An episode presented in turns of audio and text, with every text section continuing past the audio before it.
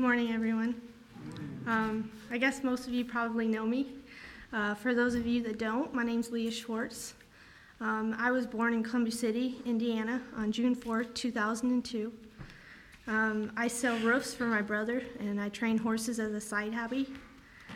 Uh, I guess I'm pretty nervous today, so I guess you can bear with me if I make some mistakes. uh, you probably wonder how I can be nervous if I can go to a rodeo and ride my horse in front of hundreds of people. Well, if you can tell me, then we'll all know.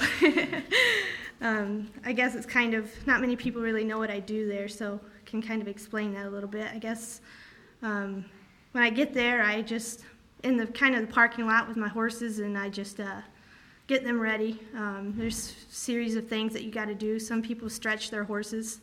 Um, I never really got into that. I like to um, just walk them to get their muscles stretched before I run them because um, running on a tight tendon can sometimes hurt their feet.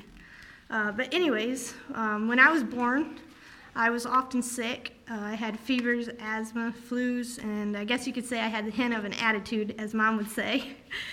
um, when I was three and a half years old, I remember one morning dad was outside choring, and I was asleep in my bed. Mom kept trying to wake me up, calling me, shaking me, and even pulling my blankets off. She thought I was being lazy. I remember trying to open my eyes, but I just couldn't do it. I felt so tired. I vaguely remember mom picking me up and holding me on the chair. She took my temperature and it read 104.1. I remember dad coming in and talking, and all I could think about was how tired and thirsty I was. All I wanted to do was sleep and drink. Um, when I was three, I could often drink about five to ten milk jugs a day of water. Um, I just always felt like I could never get enough water. Um, I lost I lost a lot of weight. At three years old, I weighed almost 30 pounds. Um, I just couldn't gain weight. I could eat and eat and eat, and I just never got anything. Um, that afternoon, I remember calling in the van to go to the hospital and lying on the seat next to my dad. I remember crawling in his lap and looking up at him and uh, being scared. I asked him, Am I going to be okay? That's really the last thing I remember for a while. Um, little did we know that day our lives would change forever. Um, Later on that afternoon, I was diagnosed with type 1 diabetes.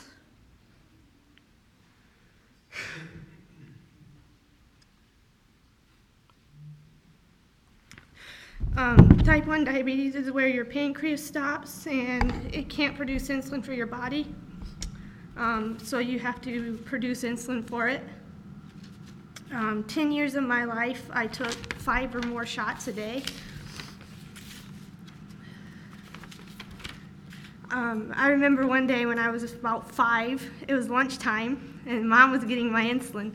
Uh, out the door I ran with my two older sisters and mom trailing behind. Around the house I ran. I was not going to have that shot. Later, mom found me hiding in the haymow. Let's not discuss what happens then. Let's just say that mom gave me my shot.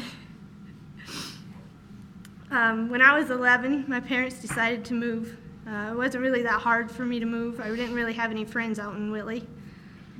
When I was 12, I started to meet new people. My brother and I started hanging out with friends during the weeknights, hanging out, talking, playing basketball and volleyball, and of course, drinking. When I was almost 13, I had my first sip of alcohol. Um, when I was 14, I met no, more new people. That's when I started sneaking out, lying, lying to my parents, sneaking things behind their backs, and sneaking around my friends. When I was 15, I started to feel like I didn't fit in. I often drank and partied because that's what I thought I had to do to be like be a likable person and have friends. When I was 16, I started going to parties more often, which led to more sneaking out, sneaking around mom and dad, lying more, and I knew deep down that it wasn't right, but I told myself, if I keep doing it, I'll have friends. When I was 17, one day I was riding my horse and I decided to stop in my neighbor's house. That's when things started changing. I started hanging out with new people, people who made me feel loved and wanted. I started to going to a new church and reading my Bible more. Hearing others' testimonies and hearing messages, I soon realized what I was doing was wrong. I started to struggle more with life. I had bad anxiety, ill thoughts towards myself and other people. I could never find the good in anything or anyone. A few weeks after I turned 18, I was home alone for a few days.